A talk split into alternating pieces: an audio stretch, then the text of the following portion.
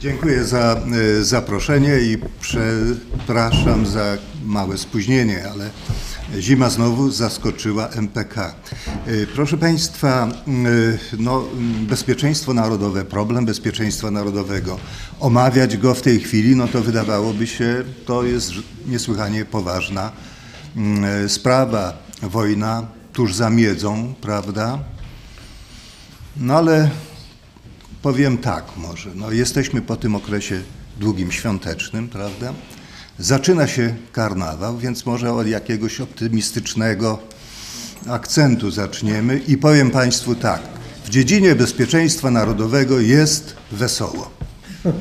Proszę Państwa, dowody na to. No nie tak dawno pani premier Ewa Kopacz sformułowała to, co być może historycy naz nazwą doktryną bezpieczeństwa Ewy Kopacz. Jak ona brzmi? Jak coś się dzieje, to uciekamy do domu, zamykamy się na klucz, prawda? Ale powstaje problem, co dalej? Nie dopracowała pani premier tej doktryny, bo co? Chowamy się do szafy, wyjście A, czy tylko kładziemy się na tapczanie i kołdrę zaciągamy na głowę? To wyjście B, prawda? Musi to być uściślone.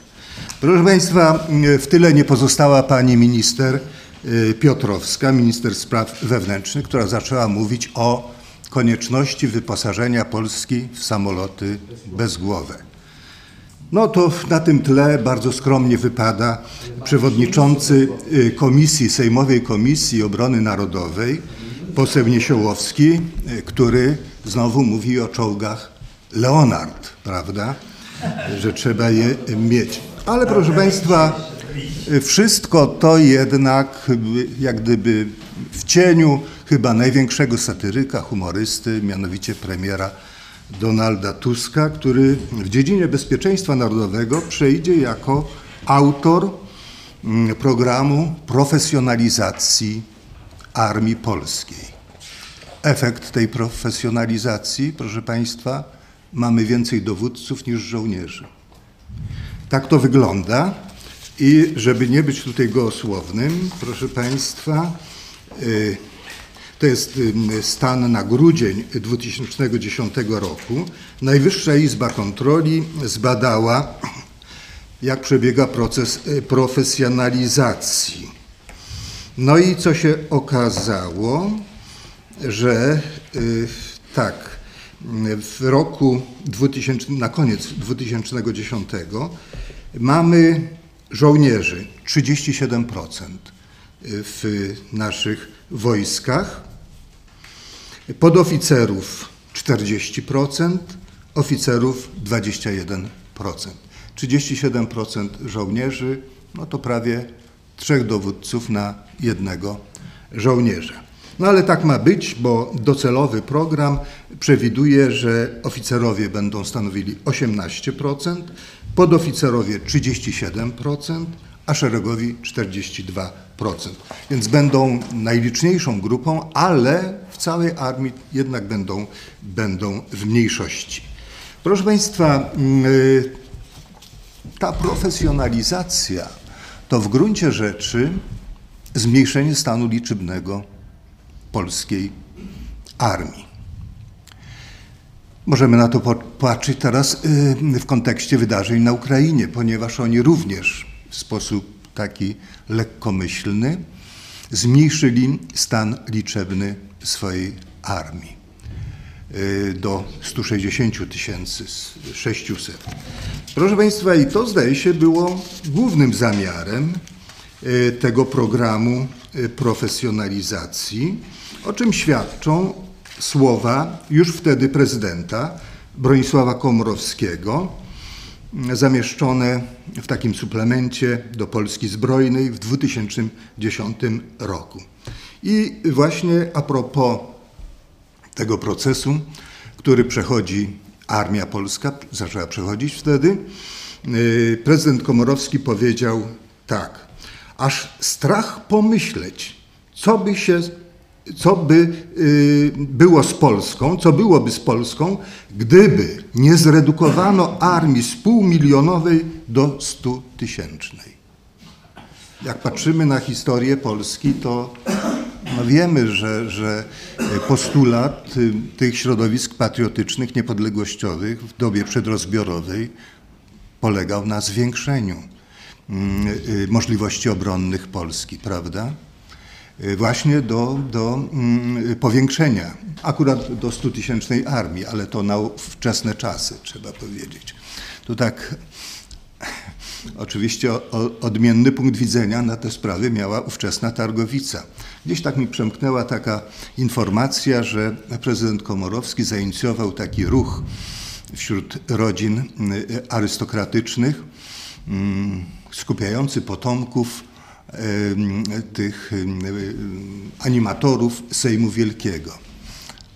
I taka myśl mi właściwie przemknęła wtedy, ale jak oni się rozróżniają?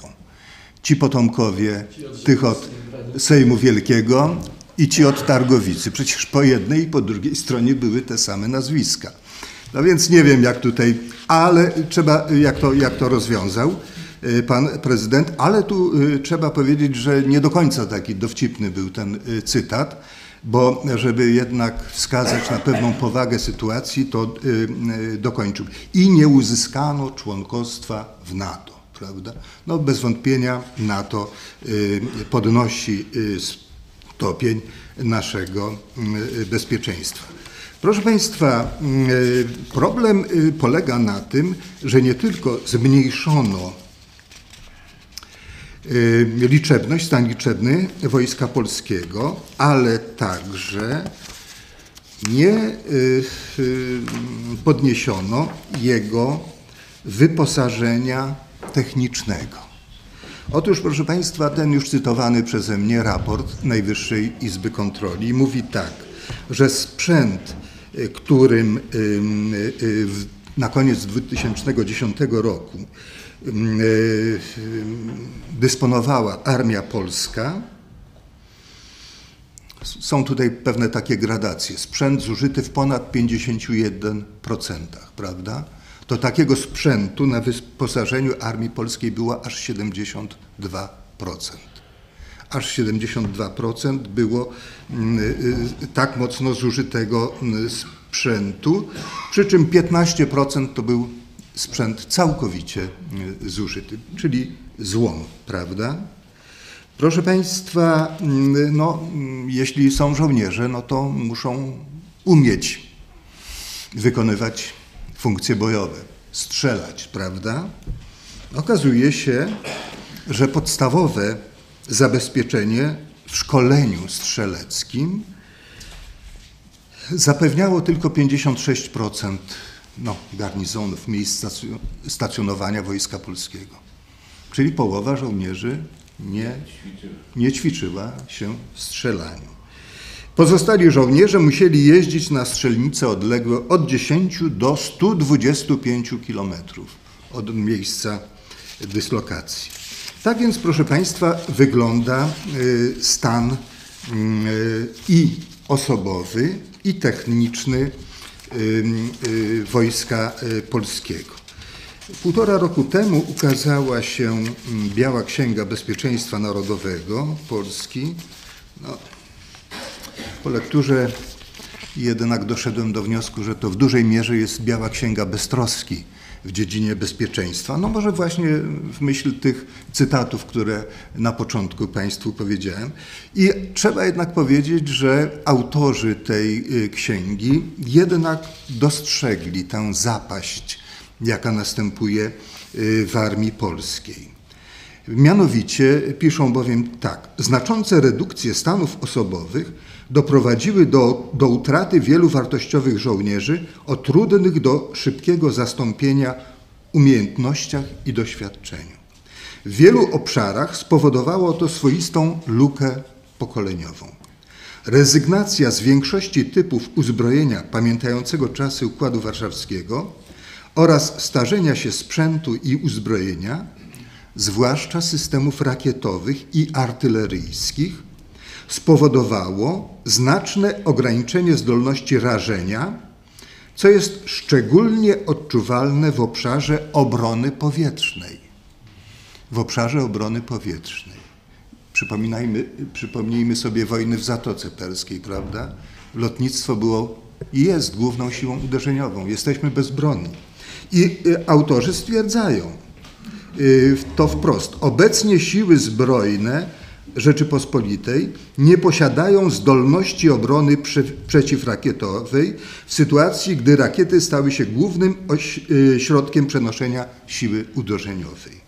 Brak zakupów, niekonsekwencja w prowadzonych programach czy zmieniające się koncepcje doprowadziły też do znaczącego osłabienia potencjału marynarki wojennej RP. Stan na koniec 2012 y, roku. Proszę Państwa, następuje proces modernizacji, ale na ten cel wydawane są dość skromne tutaj y, środki. Y, jest to chyba nawet no, nie, nie, nie, najmniejsza, nie najmniejsza pozycja, bo 24% postulowane jest, żeby to była jedna trzecia wydatków na e, wojsko. Natomiast na emerytury i renty wydaje się 21%, na uposażenie żołnierzy i wynagrodzenia pracowników 26,3%. Zawsze mówiono o tym w wypadku armii przedwrześniowej, prawda, że gro wydatków szło jednak na jak gdyby mm, alimentację y, y, żołnierzy i kadry oficerskiej, prawda? No więc y, ten sam mm, proces, jak gdyby to samo zjawisko się po, mm, powtarza. Natomiast musimy tutaj zdawać sobie sprawę, że świat idzie do przodu, zwłaszcza niesłychanie intensywnie zbroi się Rosja, czy być może zbroiła się Rosja wykorzystując wysokie ceny na ropę naftową. Ogromne miliardy dolarów poszły na zbrojenia, na najnowocześniejsze zbrojenia. Proszę Państwa, yy, yy, wspomniałem tutaj o tej Białej Księdze Bezpieczeństwa Narodowego. Ona ukazała się latem 2013 roku. No, ukazała się z takim pompatycznym wstępem e, prezydenta Bronisława e, Komorowskiego. Głównym e, redaktorem tego dzieła jest szef Biura Bezpieczeństwa Narodowego, generał Koziej. Natomiast lektura tej białej księgi, no, muszę powiedzieć, że budzi takie rozmaite, rozmaite refleksje. Y, cóż bowiem y, należałoby oczekiwać po takiej y, księdze?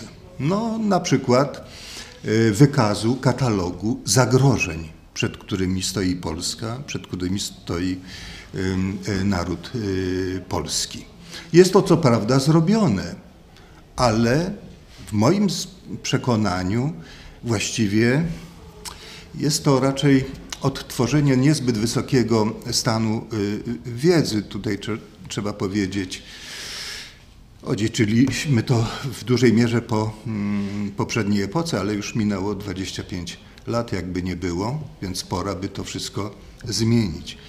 Dla mm, y, y, autorów y, tego dzieła nie istnieje coś takiego jak, jak obca jest jakakolwiek refleksja geopolityczna. To jest bardzo widoczne, jeśli mówią o zagrożeniach, mm, które płyną z tej mm, y, sfery globalnej. W gruncie y, rzeczy bowiem mamy tu dość stereotypowe myślenie na temat roli Stanów Zjednoczonych, że będzie się zmniejszać ta rola, Chin, Rosji, prawda, ale y, brak głębszej refleksji geopolitycznej i niemożliwość, nieumiejętność i brak umiejscowienia Polski właśnie na tej, tej mapie geopolitycznej y, świata. Proszę Państwa, mówię to chociażby dlatego, że już chyba ze dwa, trzy takie wystąpienia poświęciłem koncepcji y, bloku, mm, y, nowego bloku kontynentalnego. Dla autorów Białej Księgi ciągle istnieje podział na wschód i zachód, który był rzeczywiście w czasach zimnej wojny bardzo wyraźny, ale już i wtedy nie było to tak do końca jasne i pewne, dlatego że Moskwa nawet w czasach zimnej wojny szermowała pojęciami dwóch zachodów.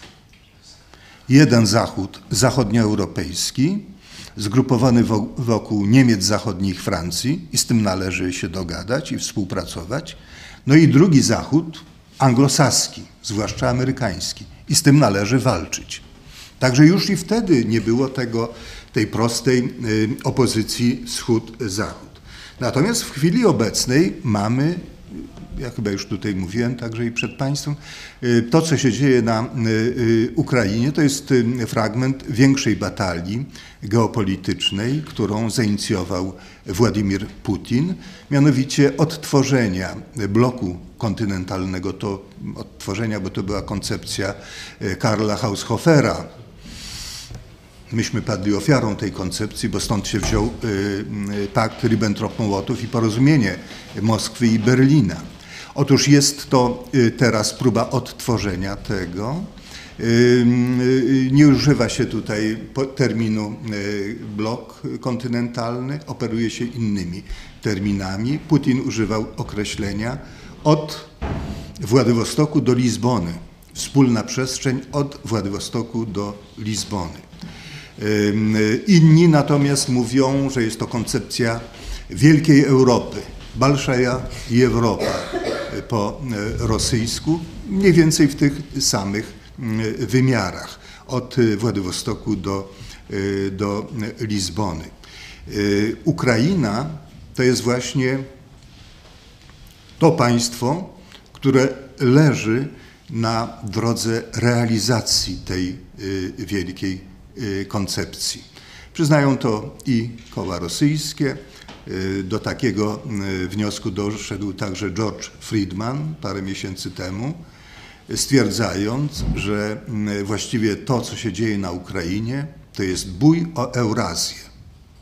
Bój o Eurazję. Czy zostanie zrealizowana ta putinowska koncepcja w oparciu o współdziałanie lub ciche przyzwolenie ze strony Berlina, a także Paryża, czy też Stany Zjednoczone, ponieważ ta koncepcja jest wymierzona w Stany Zjednoczone, zmierza do mm, wyparcia ich z Eurazji i pozbawienia większego wpływu na arenie międzynarodowej. Y, otóż Ukraina jest tym państwem teraz frontowym. Rosjanie, jeśli czytamy czy oglądamy to, co piszą, co mówią Rosjanie w mediach, mówię o komentatorach politycznych, dla nich wszystko jest jasne. Oni na Ukrainie walczą z Amerykanami. No, Ukraińcy są tam tylko tak, chłopcami na posyłki, ale tym głównym przeciwnikiem są y, Stany Zjednoczone. Ale proszę Państwa, o co tutaj chodzi? Otóż w tej koncepcji y, tego wielkiego, wielkiej Eurazji, wielkiej Europy, czy wielkiego bloku kontynentalnego, E, państwa takie jak Polska i Ukraina odgrywają kluczową rolę. E, geopolityk e, rosyjski Dugin mówi tak, przy realizacji tej koncepcji przeszkadza nowy kordon sanitarny, tak jak w okresie międzywojennym. A nowy kordon sanitarny tworzą państwa bałtyckie, nieodmiennie Polska, Białoruś, Ukraina, y, Czechy, Węgry, y, Słowacja naturalnie i dalej na Bałkany. Otóż, proszę Państwa, Polska leży w kordonie sanitarnym, podobnie jak Ukraina. My to określamy mianem Międzymorza w naszej koncepcji geopolitycznej. I stąd wypływają wszystkie problemy, które są związane z naszym bezpieczeństwem. A tego absolutnie nie dostrzegają autorzy tej białej księgi. Proszę Państwa, e, chciałbym Państwu e, zaproponować takie spojrzenie na ostatnie 20 lat dziejów naszego regionu. Z czym mamy do czynienia? Mamy do czynienia z realizacją postulatu Dugina, w latach, na początku lat 90. zgłosił ten postulat. Należy zniszczyć kordon sanitarny. I proszę zwrócić uwagę, kolejne znaczące organizmy polityczne w tej przestrzeni między Rosją a Niemcami są eliminowane. Na pierwszy ogień poszła Jugosławia. Zdaniem kół francuskich dzieło niemieckie. Krwawe wojny, rozbiór Jugosławii to sprawka niemiecka, prawda? Potem nie zauważyliśmy, ale w te same ślady poszła Czechosłowacja. Sami Czesi i Słowacy nie wiedzą, dlaczego rozpadło się ich państwo. Teraz Ukraina jest na, że tak powiem, na porządku dnia. Polska no być może czeka na swoją kolej. Chciałbym tutaj Państwu powiedzieć, że w latach 90. jeszcze ukazała się książka deputowanego do Dumy rosyjskiej, niejakiego Mitrofanowa, Szagi nowej geopolityki, kroki nowej geopolityki, gdzie był scenariusz napisany dla Polski. On brzmiał tak wyglądał tak samo jak scenariusz, który napisał Dugin dla Ukrainy. Według Dugina unitarna Ukraina nie ma żadnego sensu geopolitycznego, trzeba ją podzielić na cztery, a najlepiej na pięć organizmów politycznych. Mitrofanow zaś pisał, że Polska musi być zredukowana do 30 paru procent swojego obecnego terytorium, a reszta oczywiście to był, to był ten, ten właśnie scenariusz rozbiorowy. Książka, która została absolutnie przemilczana Y, tutaj y, u nas w kraju. Tam dwie czy trzy wzmianki tylko, a każdy z nas powinien to wiedzieć. Tutaj podam Państwu, że na przykład y, to dzieło Dugina podstawowe, podstawy geopolityki, to jest lektura obowiązkowa w Rosyjskiej Akademii Sztabu Generalnego. Każdy oficer rosyjski wie, jak należy postępować wobec Ukrainy, wobec Polski także, wobec tego, co jest kordonem sanitarnym. Proszę Państwa, tak mi się wydaje, że nawet kłopoty Grecji y, też biorą się z tego fatalnego położenia geopolitycznego, bo Bałkany również należą tak do tego, do tego y, kordonu sanitarnego. Tu na ten temat nie ma jakiejkolwiek mm, y, refleksji. Geopolityka w ogóle jest tutaj wyeliminowana ze sposobu myślenia autorów. No być może dlatego, że e, wśród tych ekspertów, którzy złożyli się na to dzieło, jest ich prawie 200. Jest także mm, doradca e, prezydenta do spraw polityki zagranicznej, profesor Kuźniar, który bardzo widoczny mm, renesans geopolityki na zachodzie i na wschodzie także poniekąd i w Polsce określił mianem powrotu Frankensteina. No więc z monstrami się nie zadajemy, prawda? No i efekt jest taki, jaki jest. Proszę Państwa, mm, y, y, jakie filary bezpieczeństwa widzą mm, autorzy? NATO, no co do tego y, nie powinniśmy mieć, że tak powiem, wątpliwości chociaż nie wiem, czy Państwo przypominacie sobie, mm, wiele lat temu, już kilkanaście lat temu, ukazała się taka książka zatytułowana Następna wojna światowa. To było dzieło wspólne. Z jednej strony autorem był Kaspar Weinberger, dorad, y, sekretarz obrony w administracji Ronalda Reagana, a więc poważna postać a z drugiej mm, y, dziennikarz amerykański y, nazwiskiem bodajże Schwarz. Nie jestem w tej chwili y, pewien, ale jestem pewien tego, pamiętam, że wstęp do tej książki, która przedstawiała no, mm, scenariusz wojny, która się miała rozegrać za kilkanaście lat, prawda, według autorów, napisała pani Margaret Thatcher a więc wszystko było bardzo poważnie potraktowane. Otóż, proszę Państwa, jak wygląda ten mm, scenariusz? No nie mniej więcej tak, jak się to dzisiaj mm, y, rozgrywa. Na Kremlu pojawia się y, przywódca wyłoniony ze służb specjalnych i kręgów wojskowych, czy cieszący się poparciem tych kręgów. No i rozpoczyna on mm, y, ofensywę na Polskę, to znaczy Polska jest jednym z, tutaj, mm, z tych elementów, jednym z pierwszych, ale wiecie Państwo, czym się zaczyna? To te działania zbrojne y, przeciwko Polsce. Y, polska elita polityczna, cywilna i wojskowa ginie w pierwszym dniu. Nie w katastrofie samolotowej, tylko wskutek akcji rosyjskiego specnazu który akurat y, atakuje miejsce narady najwyższego kierownictwa polskiego, cywilnego, politycznego i wojskowego i wszystkich morduje. No a dalszy ciąg. Polska jest już członkiem NATO według tego scenariusza, ale NATO nie reaguje na agresję ze wschodu idącą na Polskę. To oczywiście tutaj zdaje się autorzy przewidywali, że ta wojna wybuchnie w 2006 roku, jeśli sobie przy, przypominam, więc jakoś los był dla nas szczęśliwy. Nie sprawdziło się, miejmy nadzieję, że nie sprawdzi się dalej. Proszę Państwa, ale o co tutaj chodzi? NATO to jest jeden z tych filarów polskiego bezpieczeństwa. Drugim jest Unia Europejska, według autorów, a konkretnie wspólna polityka bezpieczeństwa i obrony. Jest to fundament bezpieczeństwa europejskiego i bezpieczeństwa Polski. Pozornie wszystko się zgadza, tylko pozornie. Otóż, proszę Państwa, po stronie amerykańskiej nie brakuje głosów, że konstruowanie czegoś takiego jak wspólna polityka bezpieczeństwa i obrony Unii Europejskiej jest to podminowywanie NATO, jest to osłabianie NATO. Zwłaszcza zaś plany stworzenia armii europejskiej.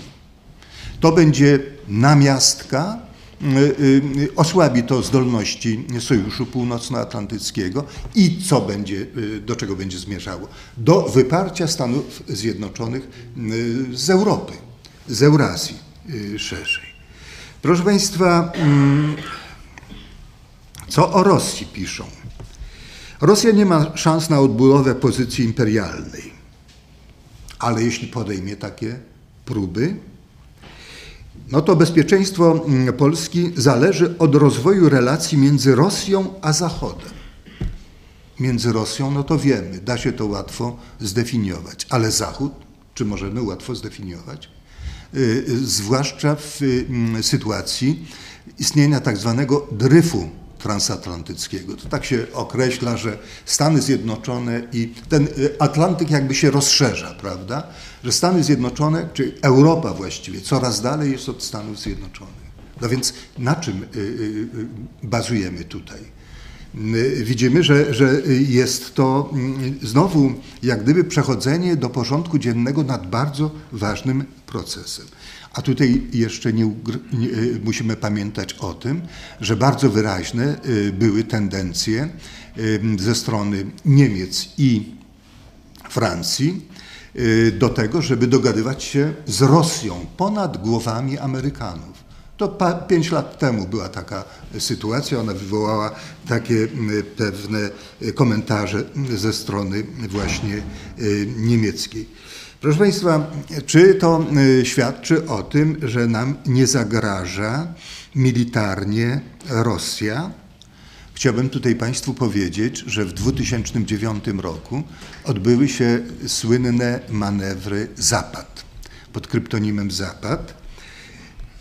Co było szczególnie charakterystycznego w tych manewrach? Otóż to były manewry rosyjsko-białoruskie. Otóż wskazano tam, że stroną przeciwną w tych manewrach jest Polska. Zazwyczaj używa się tam jakichś kolorów, prawda? Czerwoni, niebiescy to są te dwie walczące strony. Nigdy nie, konkretnie się nie nazywa. Jest taki zwyczaj. No a tutaj Polskę oznaczono jako stronę przeciwną. Po drugie, proszę Państwa, te manewry obejmowały także symulację ataku nuklearnego na Polskę. I na to zwrócono uwagę na Zachodzie. Zwrócono uwagę także na to, że reakcja ze strony NATO była słaba. Te manewry tak, z takim samym mniej więcej scenariuszu powtórzono w 2013 roku, czyli w tym czasie, kiedy publikowano tę białą księgę, prawda? Odpowiedzią po stronie NATO rzeczywiście była odpowiedź. Były takie manewry skromne na Pomorzu, koło Drawska. Ale równocześnie pewni przedstawiciele świata zachodniego, no między innymi były minister obrony Niemiec Volker Rühe i Ian Kearns, Brytyjczyk z pewnej takiej instytucji, o której będę mówił, zaraz zaczęli uspokajać Rosjan, że nie, to nie, nie, nie traktujcie tego poważnie, bo NATO zmienia kierunki swojego zainteresowania, południe będzie bardziej interesowało NATO, także nie ma żadnych. Starali się zminimalizować wymowę tej natowskiej skromnej odpowiedzi. Proszę Państwa, jeśli już jesteśmy tutaj przy tej księdze e, bezpieczeństwa Polski przy roku 2009, to chciałbym Państwu wskazać, że wówczas rozeszły się takie znamienne pogłoski o odnowionym jakoby pakcie Ribbentrop-Mołotow. E, między innymi tutaj wspomniany przeze mnie George Friedman prowadzi taką, taki think tank Stratfor jest to analityka i prognozowanie sytuacji międzynarodowej. Y, znaleźć tam można było taki tekst, że najprawdopodobniej latem 2009 roku Berlin i Moskwa doszły do porozumienia, że jeśli coś się wydarzy, że w razie czego, to wojska rosyjskie nie przekroczą linii Wisły. Jeszcze kilka trzeba też powiedzieć, takich niszowych pisemek podało tę informację. No i Komsomolska Ja Prawda mm, piórem jednego ze swoich y, redaktorów wyśmiała te, te y, y, wiadomości, ale nie było tam dementi. To znaczy nie było tam stwierdzone w tym artykule Komsomolskiej Prawdy, że to nie odpowiada prawdzie. Przed tym tak mi się powstrzymałem. Proszę Państwa, no, mm, wymiar krajowy także jest tam rozpatrywany. E, szpiegostwo, przestępczość, klęski żywiołowe, także e, gospodarcze warunki bezpieczeństwa, e, ryzyko w sferze finansowej, sektor energetyczny. Tutaj no, trzeba też powiedzieć, wielu, mimo wielu zastrzeżeń, trzeba powiedzieć, że autorzy tam trafnie wskazali, że następuje systematyczna utrata kontroli nad polskimi złożeniami surowców energetycznych. Na przykład koncesje na wydobywanie gazu ziemnego i łupkowego są przechwytywane przez obce firmy, często niewiadomego pochodzenia, a można się domyślać, że są one y, rosyjskie. Nie napisano to, o czym była mowa w aneksie mm, o likwidacji WSI a co dotyczyło mm, y, tej płaszczyzny energetycznej. Mianowicie jeden z mm, no, no, współpracowników polskiego wywiadu pozyskał informacje o planach niemieckich przechwycenia mm, górnośląskiego zagłębia węglowego. Niemcy przystąpili do tej pracy, do tego zadania podobno bardzo metodycznie, no więc chcieli mieć dokładne informacje o tym y, przemyśle węglowym, o pokładach, y, y, zasobności. No i proszę Państwa, co się stwierdzało w tym aneksie, że tego typu mm, dane, ekspertyzy nawet, strona niemiecka zamówiła u wysoko postawionych urzędników polskich ministerstw. Czyli ci urzędnicy dopuścili się zdrady stanu. Y, materiał objęty tajemnicą państwową został sprzedany przez nich. I co było dalej? Nic nie było dalej, bo podobno lista tych wysokich urzędników, którzy współpracowali ze stroną niemiecką, zginęła. Była, ale jej nie ma. No więc y, y, wydawałoby się, że coś takiego jako przykład negatywnych tendencji w bezpieczeństwie narodowym powinno być y, tutaj y, wymienione. Nie zostało wymienione. Mówi się także o infrastrukturze, która oczywiście też może wpływać na stopień bezpieczeństwa. No tutaj, proszę Państwa, podano to, co jest rzeczą znaną. Mimo propagandy medialnej, Polska ma nadal najniższy w Europie wskaźnik y, długości y, y, autostrad, tam na, na przykład na 100, chyba 100 km kwadratowych jest taki wskaźnik. Rzeczywiście pod tym względem nawet Ukraina nas wyprzedza. mimo wielu miliardów złotych i euro, które idą pod, już mówiłem tutaj o tym, pod pretekstem budowy w Polsce mm, y, y, autostrad. Y, oczywiście są tutaj też rozpatrywane strategiczne scenariusze rozwoju warunków bezpieczeństwa Polski. No i tak, proszę Państwa, wymienia się trzy takie scenariusze. Scenariusz integracyjny, scenariusz dezintegracyjny i scenariusz ewolucyjny. Innymi słowy, autorzy tej Białej Księgi chcą widzieć bezpieczeństwo Polski zakorzenione w Unii Europejskiej, w procesie integracji Unii Europejskiej. Za najbardziej korzystny i optymistyczny y, uważają scenariusz integracyjny, y, no, który oczywiście y, doprowadzi do tego, że powstanie superpaństwo europejskie. Zupełnie przechodzą do porządku dziennego nad wielką właściwie dyskusją jaka y, y, już od wielu lat toczyła się y, na zachodzie Europy, bo są tam w istocie dwie wizje integracji europejskiej. Wizja anglosaska to jest wspólny rynek, integracja w sferze ekonomicznej. I to jest, można powiedzieć, insularna koncepcja. Koncepcja kontynentalna, reprezentowana przez Niemcy, i Francję, to jest to superpaństwo.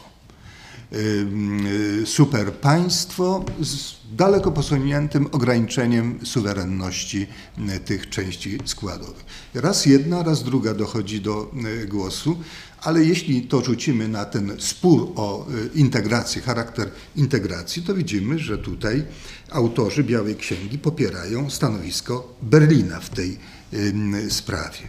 Scenariusz dezintegracyjny jest określany y, jako y, y, niekorzystny, bo pozostaje nam tylko współpraca z Trójkątem Weimarskim i Grupą Wyszehradzką oraz ze Skandynawią i Bałkanami. No i tutaj, proszę Państwa, znowu, jeśli jesteśmy przy geopolityce, jeśli przyjmiemy geopolityczny punkt widzenia, to mamy znowu pomieszanie z plątaniem. Grupa Wyszehradzka bowiem może być zaczynem integracji Międzymorza, prawda? Rozszerzona ewentualnie o Ukrainę, w przyszłości także i Białoruś i dalej na południe y, poprowadzona. I to by było zgodne z logiką y, procesów geopolitycznych.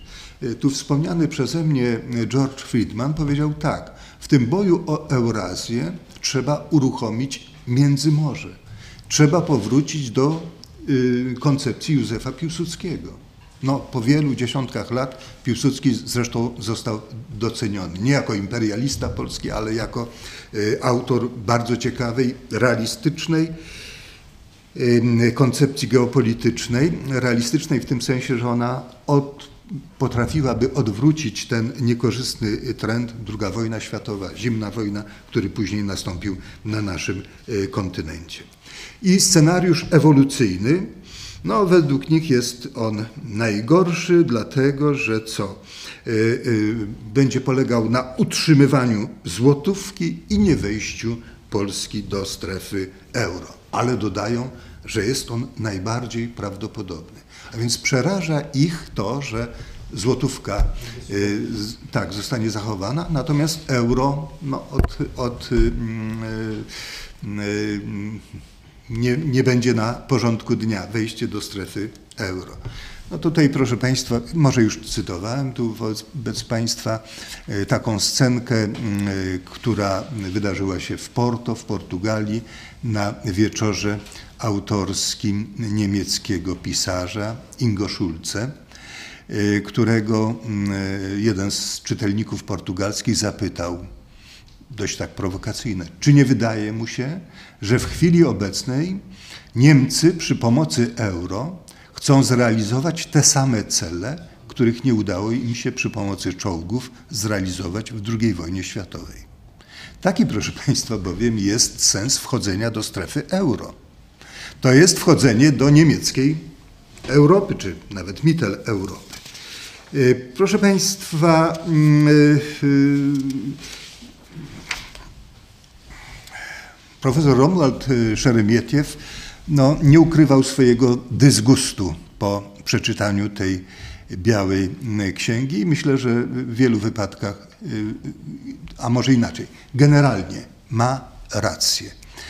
Zwraca bowiem przede wszystkim uwagę na co?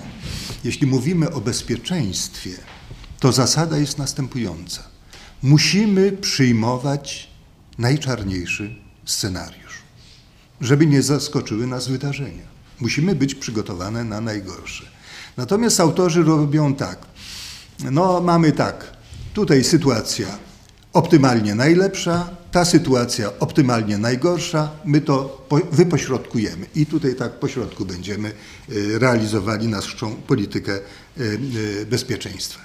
Po drugie, rzeczywiście tu mówił o tym w takim wystąpieniu Romuald Szeremietiew, właściwie wszystko jest, wpisuje się w tej białej księdze w, mm, y, no, y, w tematykę bezpieczeństwa narodowego. Y, nie wiem, czy Państwo zauważyliście, ale poda, była taka informacja prasowa, że na prezentacji tej białej księgi jako jeden z ekspertów był prezentowany, był obecny redaktor Jerzy Owsiak od rób ta, co chce ta, prawda? Y, y, więc nie jest to do końca pewne, y, pewna informacja, dlatego że zamieszczona lista ekspertów nie zawiera jednak nazwiska Jerzy Owsiak. Ale są od różnych, że tak powiem, różnych dziedzin specjaliści. I proszę Państwa, ja tu jednak nie byłbym y, tak y, skłonny do y, potępiania autorów, że oni tak szeroko potraktowali tę problematykę bezpieczeństwa narodowego. Tylko, że oni nie potrafili udowodnić, że mają rację właśnie idąc tak szerokim frontem. Bo na przykład wymieniają wymiar sprawiedliwości jako element składowy bezpieczeństwa narodowego. No i proszę Państwa, podają tam różne dane, po, y, różne obserwacje, po przeczytaniu których można by tylko wzruszyć ramionami. No, wymiar sprawiedliwości. Ale spójrzmy na to z innej strony. Otóż, proszę Państwa, wymiar sprawiedliwości to jedna z tych trzech władz monteskiuszowski trójpodział władzy, prawda? Funkcjonowanie państwa zależy od zaufania obywateli do władzy. Jakie jest zaufanie do sądów? Jakie jest zaufanie do tej trzeciej władzy? Bardzo niskie. Dwadzieścia parę procent y, ma zaufanie do, do wymiaru sprawiedliwości w Polsce. Czyli co, o czym to świadczy? Świadczy to o tym, że nasza państwowość jest podminowywana. Ale proszę Państwa, o czym autorzy nie piszą, my możemy wskazać na takie sytuacje, kiedy to w sposób ewidentny trzecia władza występowała przeciwko polskiej racji stanu przeciwko polskiemu interesowi narodowemu. Tu chciałbym, mimo całego krytycyzmu, no, y, y, pogratulować autorom, że posługują się terminem interes narodowy, interesy narodowe. W środowisku, z którego oni się wywodzą, to na pewno wymagało nie lada odwagi. Dlaczego, proszę Państwa? No, jest takie wystąpienie na forum Sejmu Leszka Balcowicza, już jako prezesa Narodowego Banku Polskiego, gdzie ktoś mu tam postawił zarzut, że y, on y, nie respektuje polskiego y, interesu narodowego. Oburzył się. Respektowanie interesu narodowego, to wiemy z historii, do jakich fatalnych, do zbrodni to prowadzi. No tutaj oni już przeszli do porządku dziennego nad tym, ale, ale proszę Państwa, gorzej ze szczegółami. Otóż, proszę Państwa, jeśli chodzi o ten nasz wymiar sprawiedliwości, tę władzę y, sądowniczą.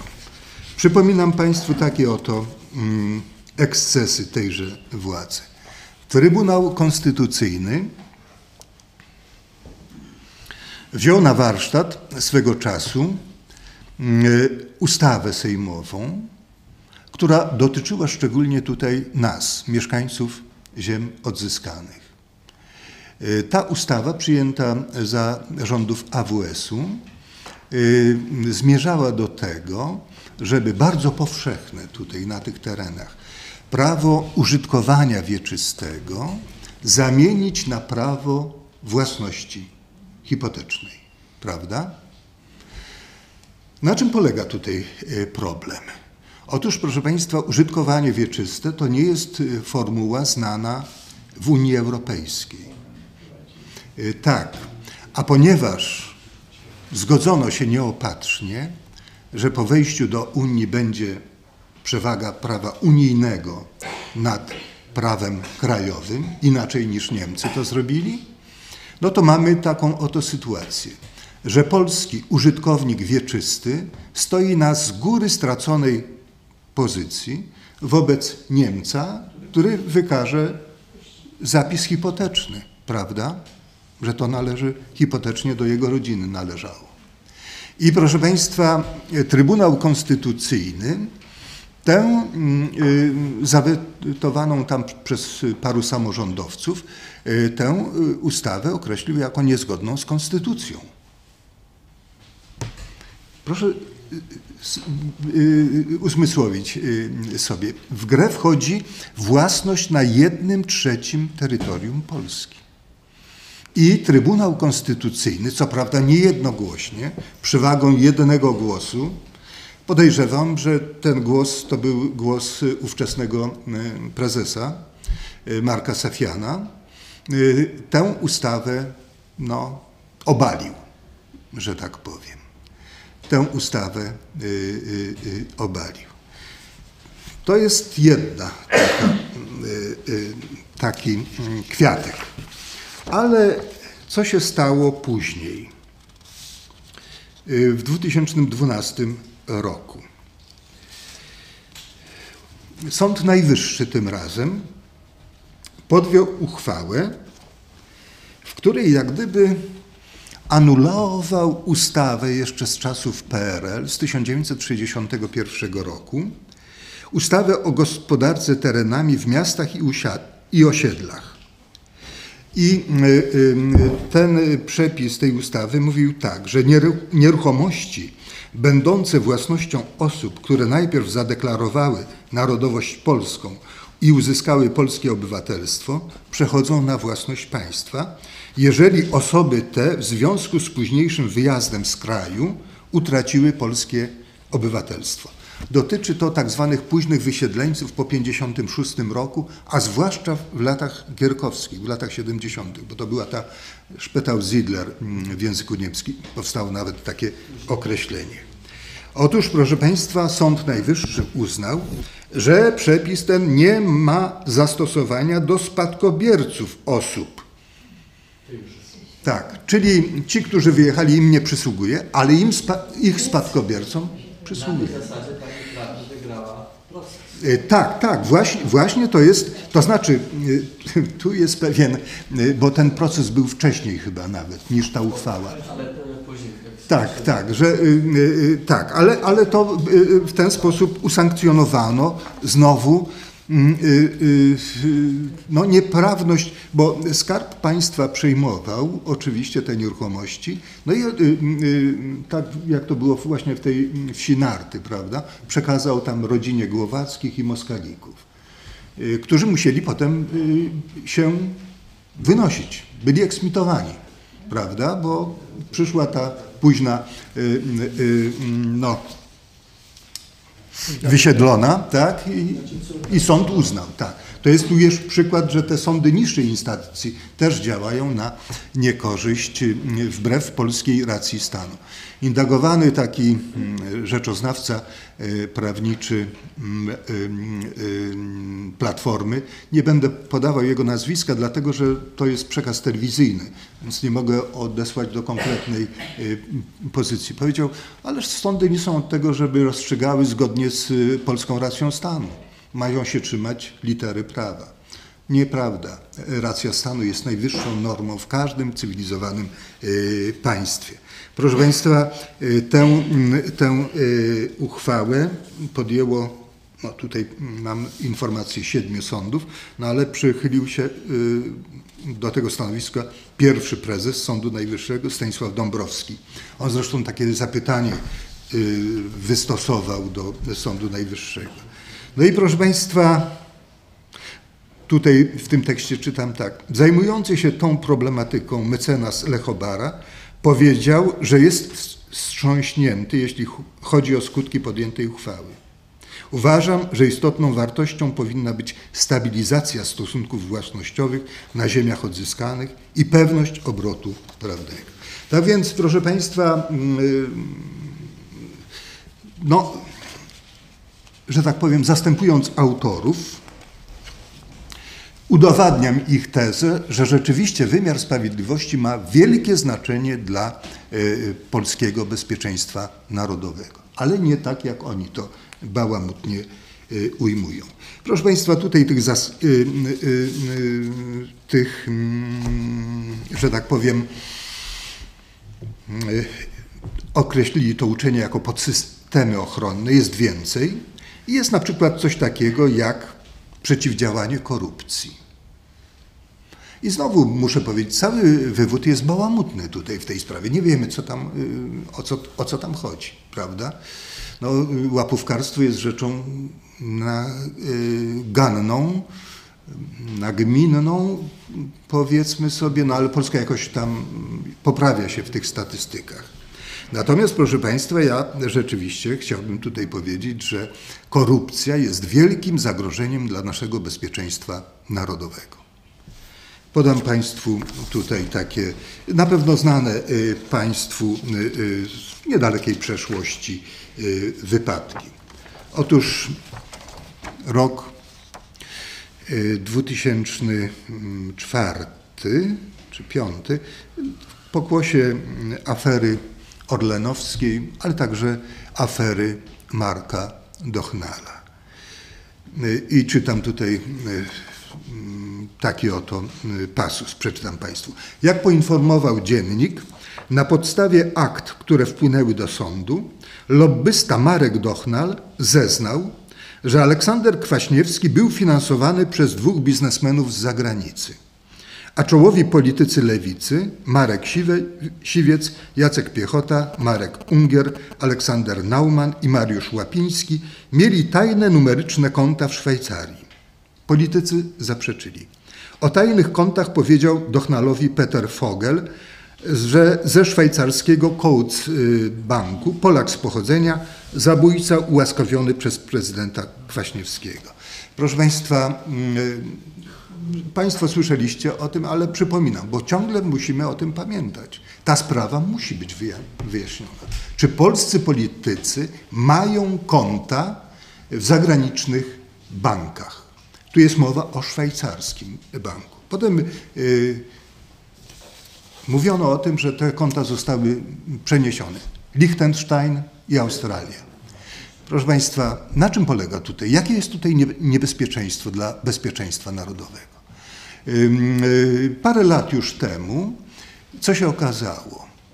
Niemieckie służby podatkowe drogą przekupstwa uzyskały numery kont y, z banków w Liechtensteinie.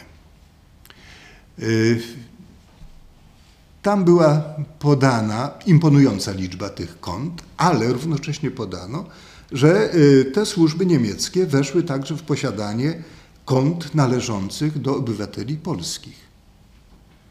Czy podzieliły się tą informacją z władzami polskimi? Czy wiemy, kto miał tam ukryte konta, prawda?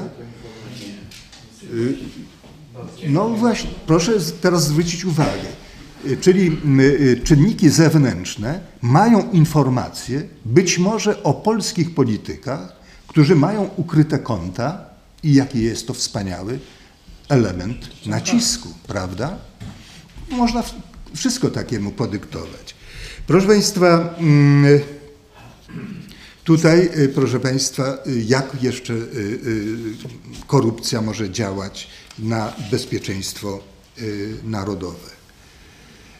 Około 2000 roku ukazał się taki raport Banku Światowego o korupcji w Polsce. I tam był też rozdział o korupcji na najwyższych szczeblach władzy. Prezydent, premier, ministrowie, Sejm, ale także i wymiar sprawiedliwości.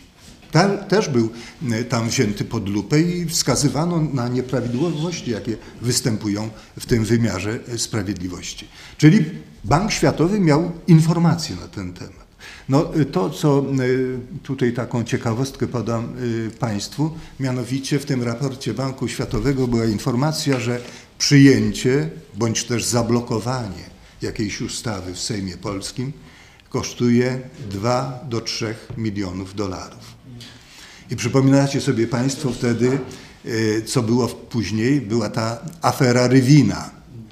Ten, jak to Rywin powiedział, koszerny interes, ustawa, ale nie za 2-3 miliony dolarów, za 17,5 miliona dolarów.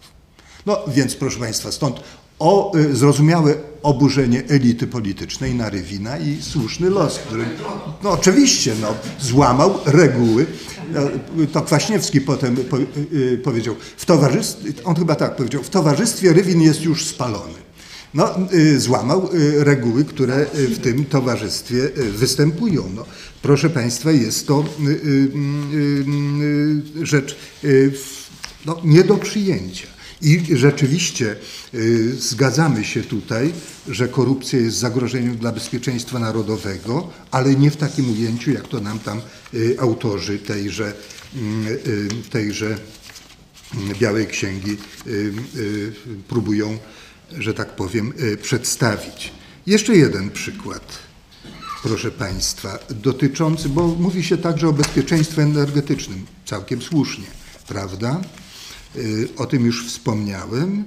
No i chciałbym tutaj Państwu powiedzieć, że jeśli chodzi o politykę energetyczną Polski, to mieliśmy do czynienia mm, z czymś, co określono jako kontrakt stulecia, kontrakt jamalski na dostawy gazu ziemnego y, z Rosji.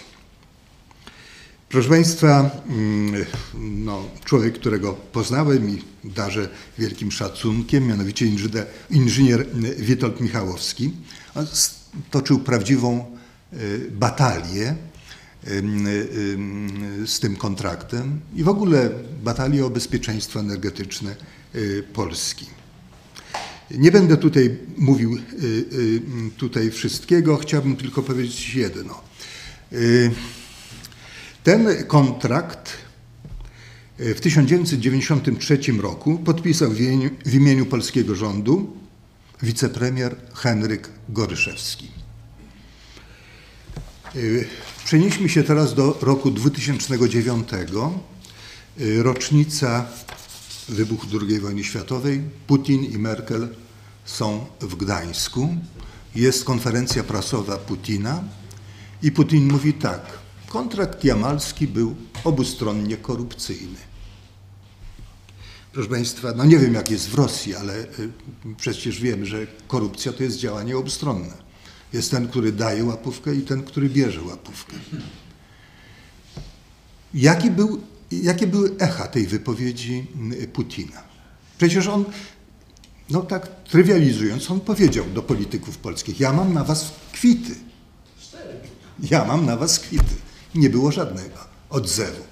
Proszę Państwa, ja nie chcę tutaj mówić, że Henryk Goryszewski jest zamieszany w aferę y, korupcyjną, tylko ja chcę, żeby to zostało wyjaśnione, żeby miał absolutną pewność, że tu nie mamy do czynienia z ludźmi, dla których, y, proszę Państwa, mm, polskie bezpieczeństwo narodowe jest na drugim miejscu po interesie osobistym, prawda? Interesie własnym. Proszę Państwa, tak zmierzając już do końca, chciałbym y, tutaj zatrzymać się nad jedną y, rzeczą. Mianowicie, jak powiedziałem, y, ta mm, Biała Księga jest dziełem prawie 200 ekspertów, ich nazwiska wymieniono na końcu. Profesor Romuald Szeremietiew od razu postawił takie, snuł takie domysły, ile nas kosztowała ta biała księga i ile kosztowali nas, domyślę oczywiście, oczywiście ci eksperci.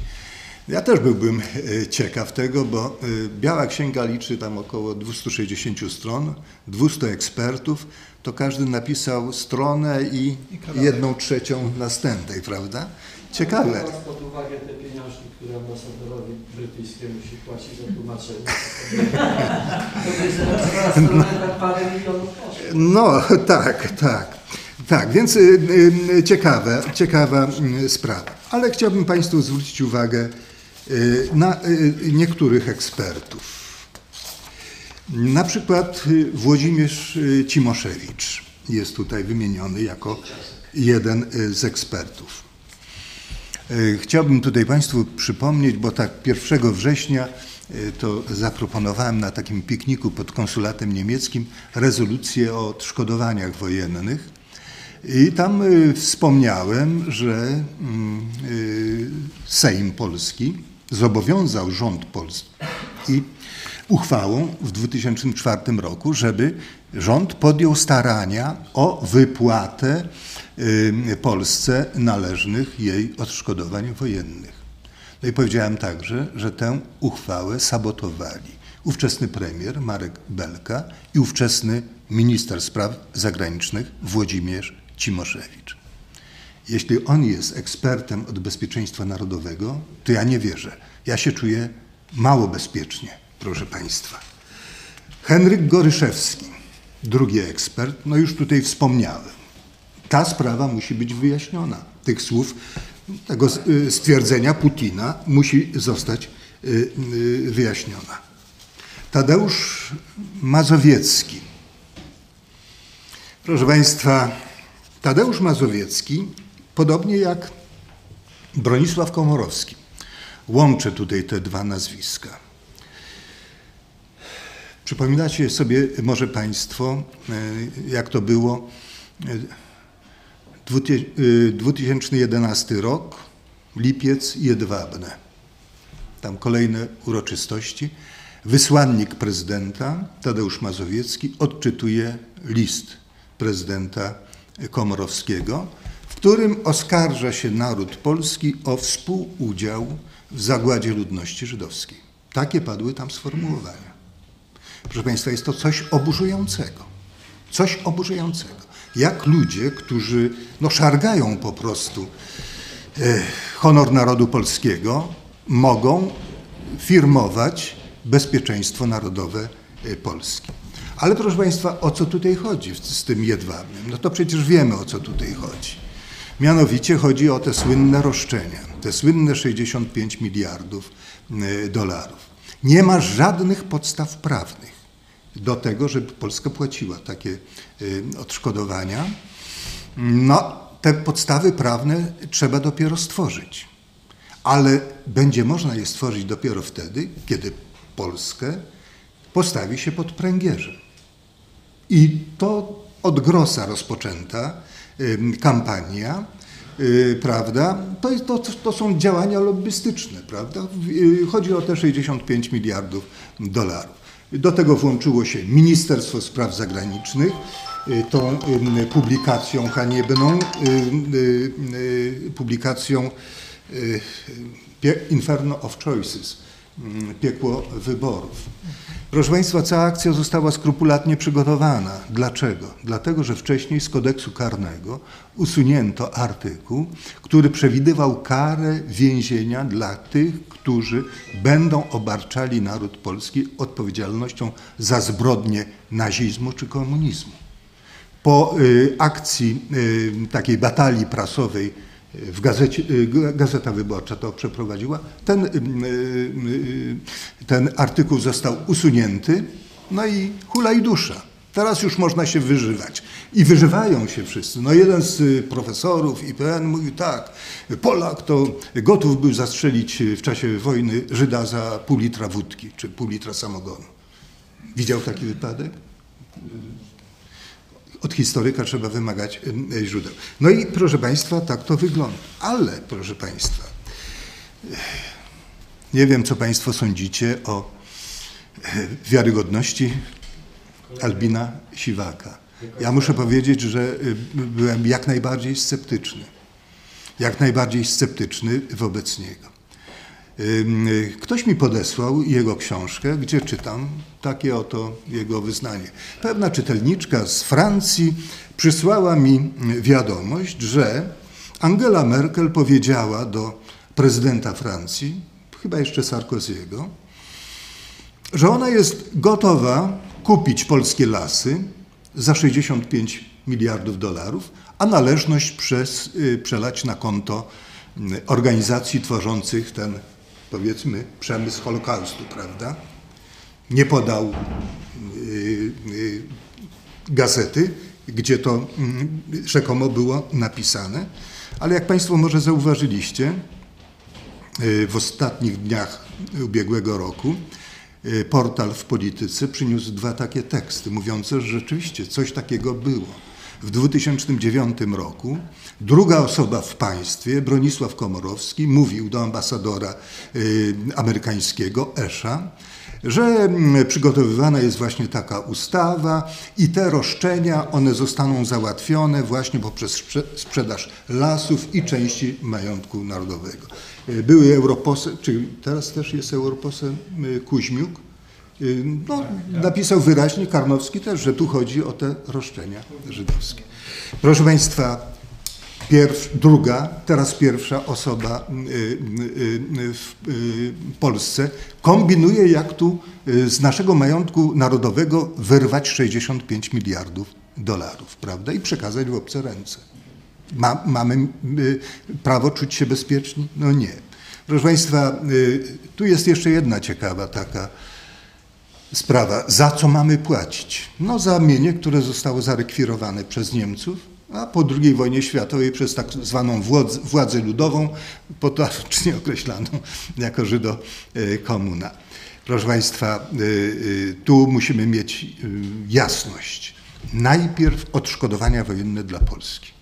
Dopiero ewentualnie później możemy rozważać, jeśli będą jakieś uzasadnione rzeczywiście podstawy, bo już raz zapłaciliśmy.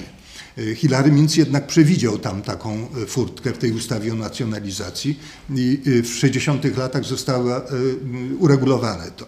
Więc proszę Państwa, no, co, to, co to za ludzie? I oni wszystko tutaj nad naszym bezpieczeństwem narodowym zaczynają że tak powiem, mówić.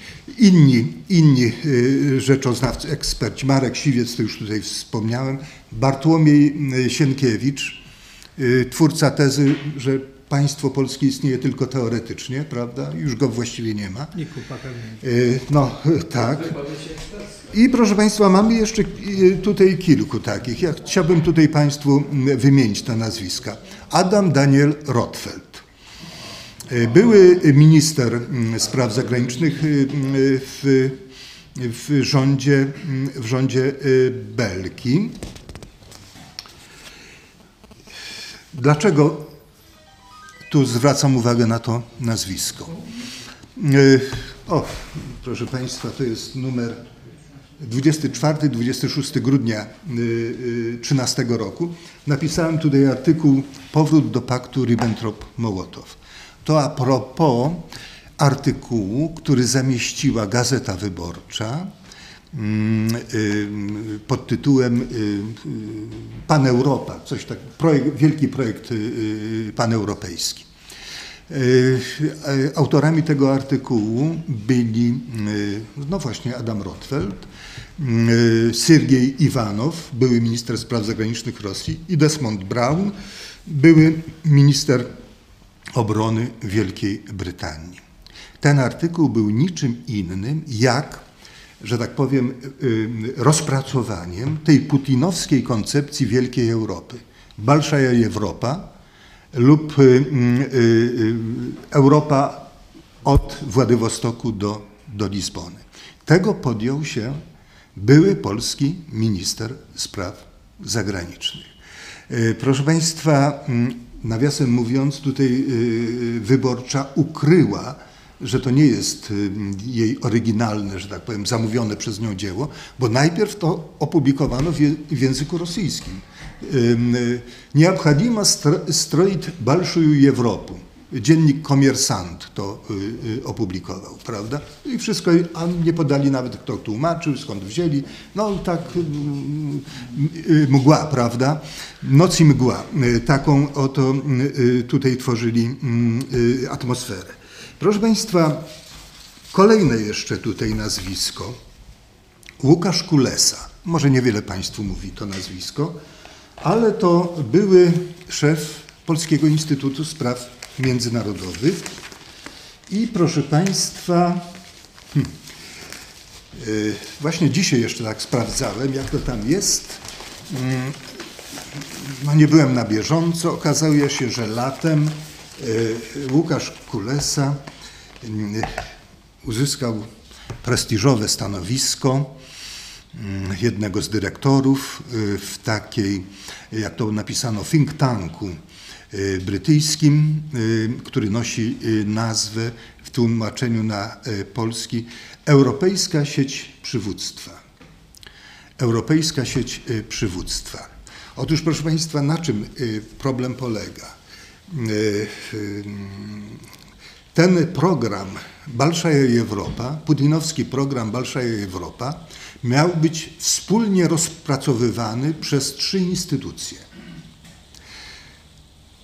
Polski Instytut Spraw Międzynarodowych, Europejską Sieć Przywództwa i Rosyjską Radę do Spraw Międzynarodowych. Więc mówię, że tylko Rosjanie są tam na miejscu, prawda?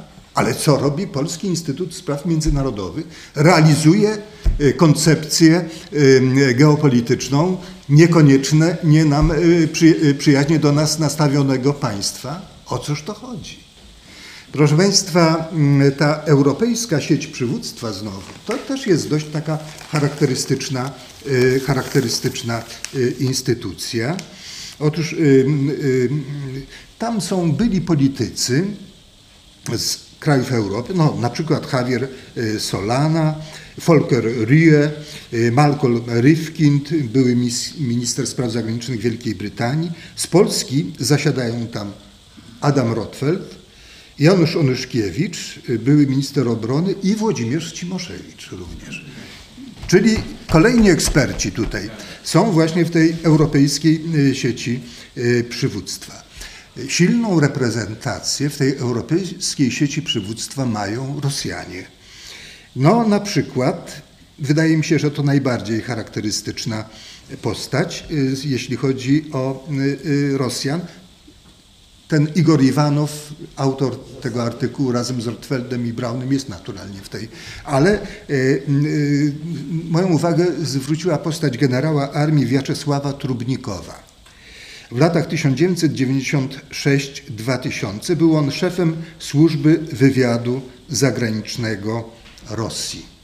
Czyli Rosjanie mają wywiadowczo, że tak powiem, spenetrowane to ciało. No bo on tam, no, no może już zaprzestał działalności, ale nie wiem. Sam Putin zresztą powiedział, że nie ma byłych agentów, prawda? Czym się zajmuje ta europejska sieć przywództwa? Otóż zajmuje się rozbrojeniem nuklearnym. Szczytny cel, prawda? Tylko, że jak popatrzymy na szczegóły, to ona zajmuje się rozbrojeniem nuklearnym Stanów Zjednoczonych. Mianowicie chodzi o to, że wiecie Państwo, no, kiedyś był taki podział, który jest już zarzucony na strategiczna broń nuklearna i taktyczna broń nuklearna. Po tych przeobrażeniach, jakie nastąpiło, nagle okazało się, że Rosjanie mają kolosalną przewagę w taktycznej broni, dawniej zwanej taktycznej broni nuklearnej. Y, Więc każdy postulat, ym, bo Rosjanie szermują taką oto y, taką y, wizją. Taktyczna broń nuklearna, ale tylko na terytorium własnego kraju. Czy oni wycofają to do obwodu kaliningradzkiego, czy mają to w obwodzie kaliningradzkim i Smoleńsk, Psków, tak, prawda? Natomiast Amerykanie będą musieli to wycofać za ocean. Y, Ta taktyczna broń nuklearna, ona jest istotnym elementem doktryny odstraszania, natowskiej doktryny odstraszania. Bez niej NATO jest bezzębne. I to mówił popie- poprzedni sekretarz y, generalny y, paktu Rasmussen. A więc, proszę Państwa, nie tylko chodzi tu o to, żeby Amerykanów wyrzucić za Atlantyk, ale NATO pozbawić jakiejkolwiek możliwości y, y, y, stosowania tego straszaka nuklearnego, prawda? No i teraz y, jak to wszystko tutaj nam się wiąże? Czy możemy być pewni, że y, rzeczywiście jesteśmy bezpieczni? Czy możemy być pewni? Taka biała księga, taka doktryna bezpieczeństwa powinna powstać, ale nie w taki sposób i nie przez takich ludzi y, tutaj, proszę Państwa, mm, robiona. Na zakończenie chciałbym poruszyć jeszcze jeden, y, jedno takie zagadnienie. Otóż, proszę Państwa, zagadnienie uzbrojenia nas wszystkich. Nie wiem, czy Państwo wiecie, że Polacy, jako jednostki, jako obywatele, są jednym z najbardziej rozbrojonych narodów na świecie. Y, Chodzi o posiadanie broni palnej w domu. Tak, o to chodzi. Proszę Państwa, y, y, sklasyfikowano 172 y, państwa, i więc my jesteśmy w 17 dziesiątce, 160 któreś miejsce. W Europie, co jest też charakterystyczne, bardziej rozbrojeni od nas są tylko Litwini i Rumuni. No, pamiętamy taką powstańczą piosenkę. Y, Obok orła znak pogoni, poszli nasi w bój bez broni. W razie czego to znowu pójdziemy bez broni, prawda? Jak to wygląda na świecie? Otóż y, tu jeśli chodzi trochę statystyki. Y, Jeśli chodzi o właśnie, że tak powiem, dostępność, posiadanie broni palnej. W Polsce jest to 1,3 sztuki broni palnej na 100, na 100 obywateli. Y, Na Litwie Rumunii 1. Wszyscy wokół mają lepsze wskaźniki. Y, Rosjanie, o dziwo, mimo y, tych, tych, tego totalitarnego system- systemu, dziesięciokrotnie lepiej. Nie mówiąc o Amerykanach, jest ich 317 milionów, szacuje się, że posiadają w domu 300 milionów sztuk broni. Ale nie sięgajmy tak daleko. Niemcy, wystarczy wziąć Niemcy. Otóż u nich ten wskaźnik jest 30, ponad 30 sztuk Na 100. broni na 100. U nas 1,10, prawda? No, y, tu proszę, no, tak, tak, oczywiście, oczywiście. Proszę Państwa, więc w razie czego, to my nie będziemy mogli stworzyć y, armii partyzanckiej. Bo po pierwsze nie posiadamy broni, po drugie, po drugie, proszę Państwa, już szósty rocznik młodych mężczyzn nie potrafi strzelać. Tak. Tu w tej białej księdze y, bezpieczeństwa narodowego jest, są takie, także zadania edukacyjne, żeby y, właśnie oprzeć o edukację. Y, No ale szukam tam, dobra, gdzie taki młody człowiek, który nie jest, już nie może uczestniczyć w tym poborze, gdzie może się nauczyć strzelać? Nie ma, nie przewidziano takiej możliwości. Działania edukacyjne mają służyć podnoszeniu świadomości na temat bezpieczeństwa. Umiejętności strzelania się nie przewiduje. I proszę Państwa, tu już tak na zakończenie. No, y, y, po, y, zgadzam się z tymi krytykami, które Romuald Szeremietyw wygłosił pod adresem tej y, Białej Księgi Bezpieczeństwa. Zgadzam się także z jego y, wnioskiem, że zadaniem Polski na najbliższy okres jest przygotowywanie działań nieregularnych, wojna nie- nieregularna. Tutaj mm, y, y, Szeremietiew podawał informację, y, która jest y, y, no, y, dostępna, no i z doświadczeń historycznych wiemy o tym. Proszę Państwa, niesłychana skuteczność działań partyzanckich. Y, Otóż eksperci przewidują, że żeby pokonać y, regularną dywizję wojska nieprzyjacielskiego, trzeba mieć przewagę 1 do 3. Natomiast w wypadku działań y, y, partyzanckich trzeba mieć przewagę dwudziestokrotną. Siły partyzanckie potrafią wiązać dwudziestokrotnie liczniejsze siły y, nieprzyjaciela. Proszę Państwa, weźmy tutaj Stany Zjednoczone. Czy ktoś może sobie wyobrazić okupację kraju, gdzie jest 300 milionów sztuk broni w rękach prywatnych? Jest to niemożliwe. U nas jest to kilkaset tysięcy i to w tych kółkach łowieckich głównie. To jest bajeczna sprawa. Proszę Państwa, tu cytowany już przeze mnie Szeremietyw mówił tak, możliwości oporu armii polskiej to nie kilka dni, to kilka godzin. No i co, co dalej? Późno, bo późno, ale Ukraińcy wyciągnęli wnioski ze swojej sytuacji. 10 grudnia y, tam mm, zgłoszono mm, projekt ustawy o dostępie do broni palnej. Z wyjątkiem ciężkich karabinów maszynowych, wszelka broń strzelecka będzie dostępna obywatelom Ukrainy. Oczywiście y, pod y, warunkiem spełnienia y, tych warunków, tak, naturalnie. No to y, dziękuję Państwu za uwagę. Chciałem, bardzo proszę pan Wojtek. Jeśli y, można, ja Okej. jedno mam pytanie, bo wykład był wyjątkowo obszerny i ciekawy, panie profesorze. Pan pominął w tych kalkulacjach takich trochę geograficzno-globalnych szykujący się ewentualnie ekonomiczny pakt euroatlantycki. Y, Co by Pan mógł o tym krótko powiedzieć? Eksperci nad tym podobno od paru lat stronach Proszę Państwa, y, no to tak, y, to y, tutaj rzeczywiście y, pominąłem pewne aspekty. Y, No pominąłem, y, y, y, y, chciałem na to zwrócić uwagę. W tym y, y, dokumencie nie pojawia się nic takiego jak wspólnota euroatlantycka. Y, Nie, nie występuje to. Y, Co y, no, Eurazja też nie występuje, to powiedzmy sobie, ale to są y, te dwie koncepcje jakby ze sobą wspólną. Y, Tu rozumiem, chodzi Panu o tę strefę wolnego handlu między północną Ameryką a Europą. Proszę zwrócić uwagę, jak wstrzemięźliwie podchodzą do tego nasze czynniki oficjalne.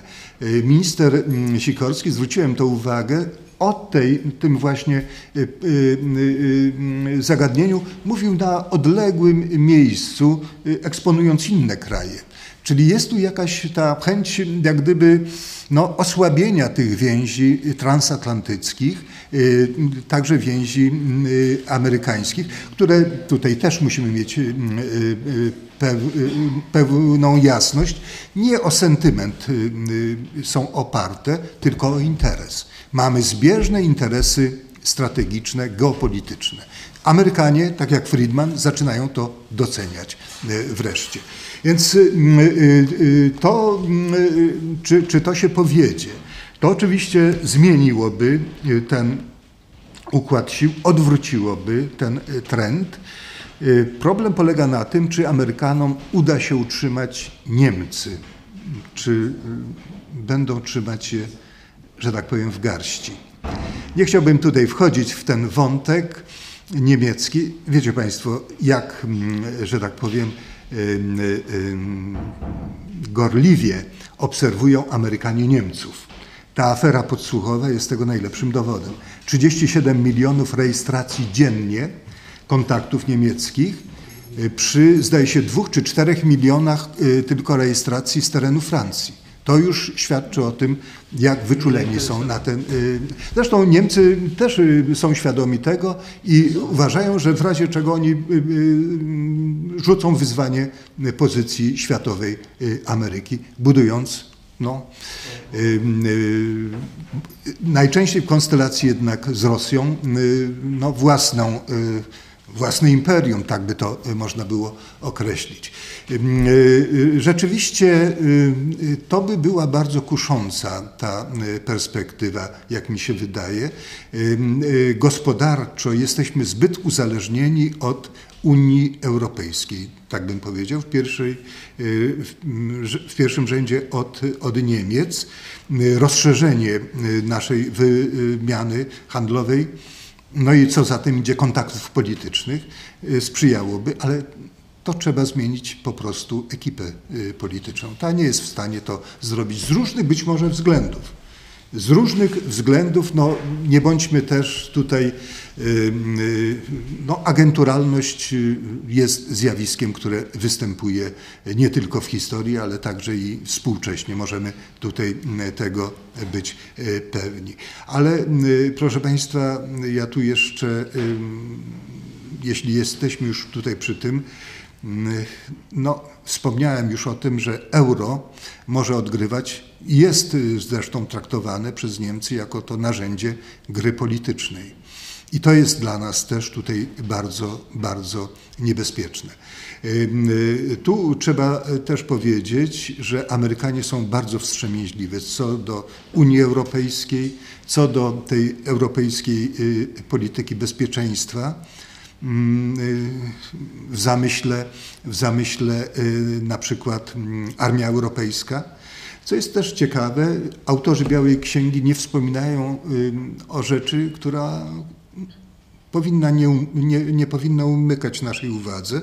Mianowicie wiele lat temu generałowie Bundeswehry wystąpili z takim memoriałem do rządu, w którym wskazywali na konieczność wyposażenia Bundeswehry w broń atomową. Jakie uzasadnienie? Do walki z, terror- z terroryzmem, naturalnie.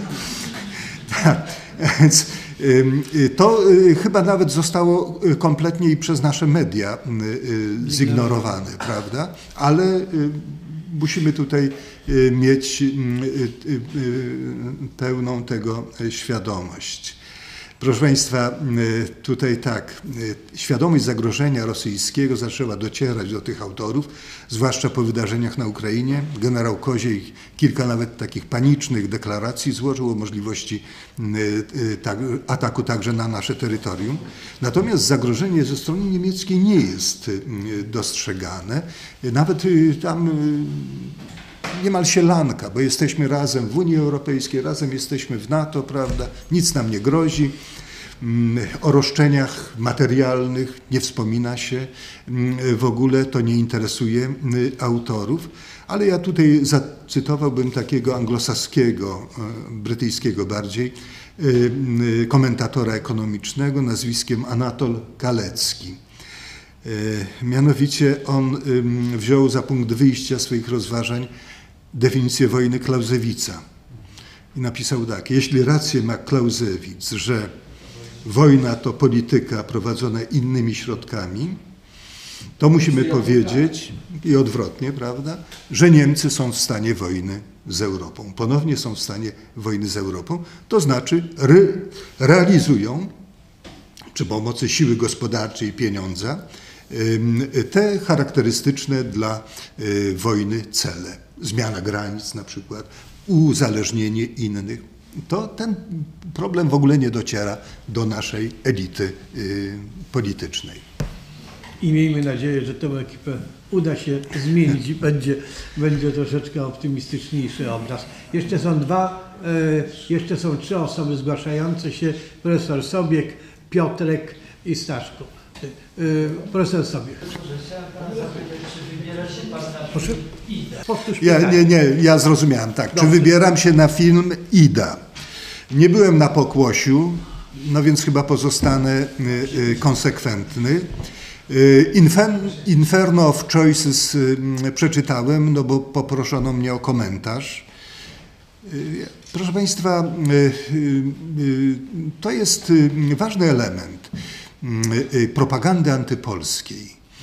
I y, nie wiem, czy się Państwo y, zgodzicie, że możemy oczywiście wymienić kraje, gdzie y, ta propaganda y, antypolska jest gorliwie uprawiana Niestety bardzo wysokie miejsce wśród tych krajów będzie zajmowała także Polska. No, to mo, możemy być. Y, y, Nie wiem, czy Państwo y, czasami zaglądacie na taką, na taką stronę internetową Silesia Zaglądam. Śląsk. Tak. Proszę Państwa, tak, takiego nasycenia. Tak, tak, tak, tak. Y, Naprawdę, naprawdę, y, no nienawiść po prostu z tych ludzi i to oparte jest o kłamstwo. Oni mają takie oto, y, do 45 roku było sielsko, anielsko, a potem przyszli Polacy i rozpo, tak, rozpoczęło się piekło. Jeszcze Piotrek, bardzo proszę, ale głośno albo do mikrofonu. Ja mam inną jeszcze taką kwestię, mianowicie dosłownie dwa dni temu, przeglądając internetowo y, któryś z, z agencji prasowych amerykańskich, w tej chwili nie pamiętam które, i mówiono na temat y, pomysłów uzbrojenia Polaków i tworzenia jednostek partyzanckich na wypadek W. Jak zobaczyłem ten artykuł i gościa, który firmował tego przyszłego partyzanta, to pomyślałem, w jaki sposób na Zachodzie ośmieszają nas. Pokazali organizację strzelecką. Gościa y, troszkę młodszego ode mnie. Y, Jedynym jego uzbrojeniem to były dobrze wyprasowane pagody. Nic więcej. Bo nawet nie przypominało to y, porządnego munduru strzeleckiego. To jest pokazanie Polski stosunkowo, tak na w cudzysłowie powiem, właściwym do problemu świetle. Tak nas traktuje Zachód i niekoniecznie y, y, kraj, o którym wspominaliśmy, czyli Ameryka. To świadczy o tym, że nas po prostu ignoruje. My się nie liczymy w tym roz- rozdaniu. I ja uważam, że jedynym naszym ratunkiem do y, porządnej polityki bezpieczeństwa to są dwa podstawowe zagadnienia. I to trzeba, to trzeba podkreślać. No, y, bezpieczeństwo zależy od atutów, które państwo, czy naród, czy dany układ społeczny po prostu posiada. Nie możemy liczyć na to, że ktoś nam pomoże, jeżeli sobie sami nie pomożemy. To jest stara zasada y, w, w każdym systemie. Nikt nie pomaga komuś, kto sam nie chce walczyć o siebie. A w Polsce mamy sytuację, że tak powiem, na, na froncie wewnętrznym, to co tu Pan Profesor powiedział, totalne rozbrojenie społeczeństwa polskiego. I tu już nie chodzi o to, że szóste, y, szósty rocznik nie potrafi strzelać. To już nie o to chodzi, bo tutaj Pan miał rację, Szwajcarzy mają broń, ale dzisiaj nie decyduje broń nawet maszynowa, czy, y, rząd, y, czy broń osobista. Nie ukrywajmy, dzisiaj się inaczej prowadzi wojnę. Natomiast istota tego problemu jest jakościowa, że potrafię strzelać, że potrafię strzelać. Jedynym naszą jednostką, która jest szanowana na Zachodzie, to jest grom. Elitarna jednostka. I ja mam pytanie, co o tak zwanych specjednostkach w tym dokumencie? Bo to są rzeczywiście elitarne jednostki. Wystarczy mieć taki, y, y, y, w ten sposób między innymi szkolenia i, i podnoszenie walorów wojskowych miało państwo Izrael, że zaczęło od jednostek elitarnych. To też miał problem z Żydami, którzy nigdy nie, nie dotykali broni. Ci ludzie, którzy do Izraela przybyli, to byli ludzie w ogóle nie obycie z bronią. Więc stworzono jednostki elitarne, szkolone bardzo dobrze, ale bardzo niewielkie. Y, moment, I to jest- ja, y, I to Piotrze, jest może... stosunkowo tani sposób na to, żeby nas szanowano w NATO. Y, Ale pozwolisz w ten sposób y, zakończyć ten problem, ponieważ widać, że zainteresowanie jest bardzo duże problemami bezpieczeństwa. Ten temat jest bardzo gorący i ważny. Obiecuję poświęcić całe spotkanie, to wkrótce, niedługo, żebyśmy na ten temat sobie powiedzieli. Dzisiaj już czas nagli, żebyśmy pomału po prostu kończyli. I, i, ten, i, ten, I ten temat bezpieczeństwa będziemy, bo tak jak było zapowiadane, tak jak pan profesor wspominał o tym, to są refleksje dotyczące bezpieczeństwa. Temat jest istotny, ważny i o wiele bogatszy, to jest tylko zasygnalizowane. To są główne myśli, te refleksje, które są z tym tematem związane. Do zagadnienia wrócimy, poświęcimy całe spotkanie i będzie to jakaś taka konferencja, e, konferencja panelowa. Ale obiecałem, że jeszcze jeden głos. Saszku, też bardzo proszę, tylko jeśli można do mikrofonu, bo e, lepiej słychać. Ja Siądź mam, nadzie- mam, na, mam nadzieję, że odpowiedź na moje pytanie nie zajmie dużo czasu, bo, bo y, problem jest właściwie uboczny, ale już był poruszony, mianowicie bezpieczeństwo narodowe, a waluta euro. No dla Polski wiadomo, to nie, nie, trzeba rozwijać, ale dla Litwy. Ja nie rozumiem, jaki oni mają w tej chwili interes. y, Dziękuję. Tak. Proszę Państwa, jeśli chodzi o Litwę i, y, i Ukrainę, to wszystko, co robią, to jest ucieczka od Rosji. Jak najdalej od Rosji. Y, I tutaj, tak, i dlatego, żeby, żeby jak najdalej, tak, tak, tak, tak. Tak. Y, Natomiast y, y, y, oczywiście waluta jest bardzo istotnym elementem.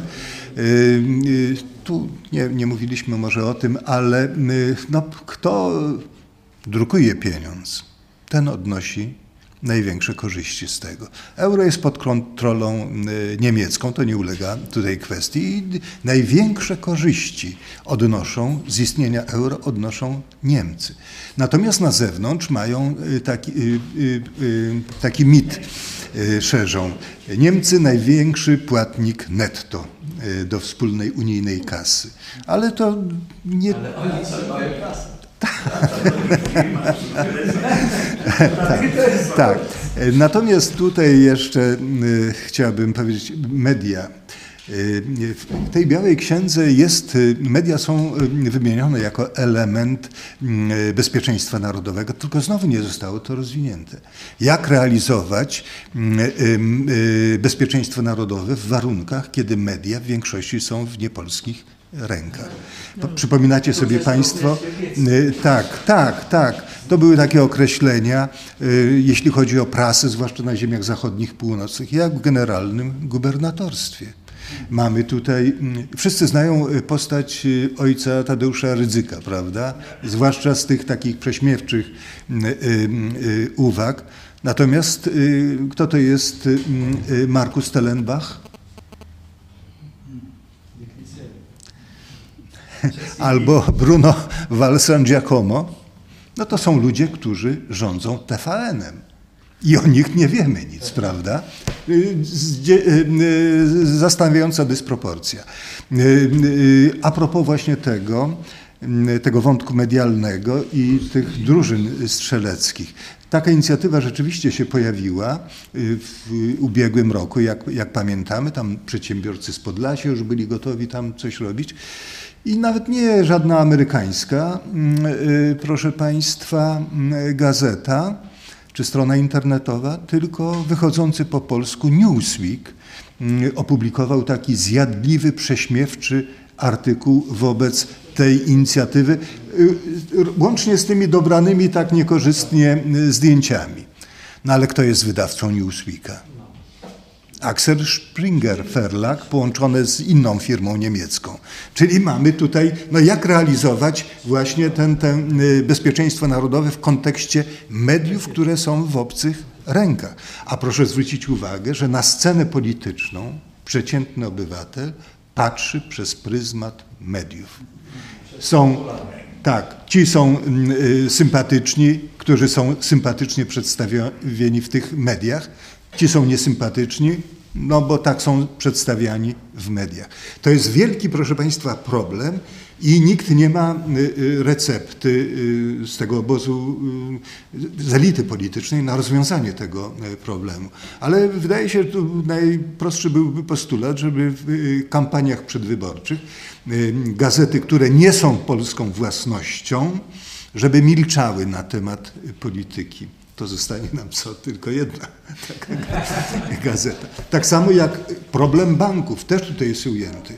Jak można mówić o y, tym w kontekście bezpieczeństwa narodowego, mając świadomość, jak podał to profesor Kierzun, tylko jeden bank jest polski obecnie. No więc znowu mamy tutaj do czynienia mm, z działaniami pozorowymi, bo one nie są oparte o rzetelną analizę rzeczywistości. E, Chciałem bardzo serdecznie podziękować przede wszystkim e, naszemu dzisiejszemu prelegentowi. E, Dziękuję Ci Tadeuszu bardzo serdecznie. Dziękuję również. Dziękuję także wszystkim tym, którzy brali, zabierali głos, zadawali pytania. Też Wam wszystkim serdecznie dziękuję. A na zakończenie Wojciech Popkiewicz. Bardzo Cię proszę Wojciech. Rozpocznę takim życzeniem, obyśmy mieli w niedalekiej przyszłości takich ekspertów jak nasz profesor Marczak, a nie takich jak Daniel Rotfeld, uratowane dziecko żydowskie, które stoi naprzeciwko prezydenta Obamy, który mówi o polskich obozach koncentracyjnych i on milczy. No po prostu, to jest człowiek obcy w tym narodzie.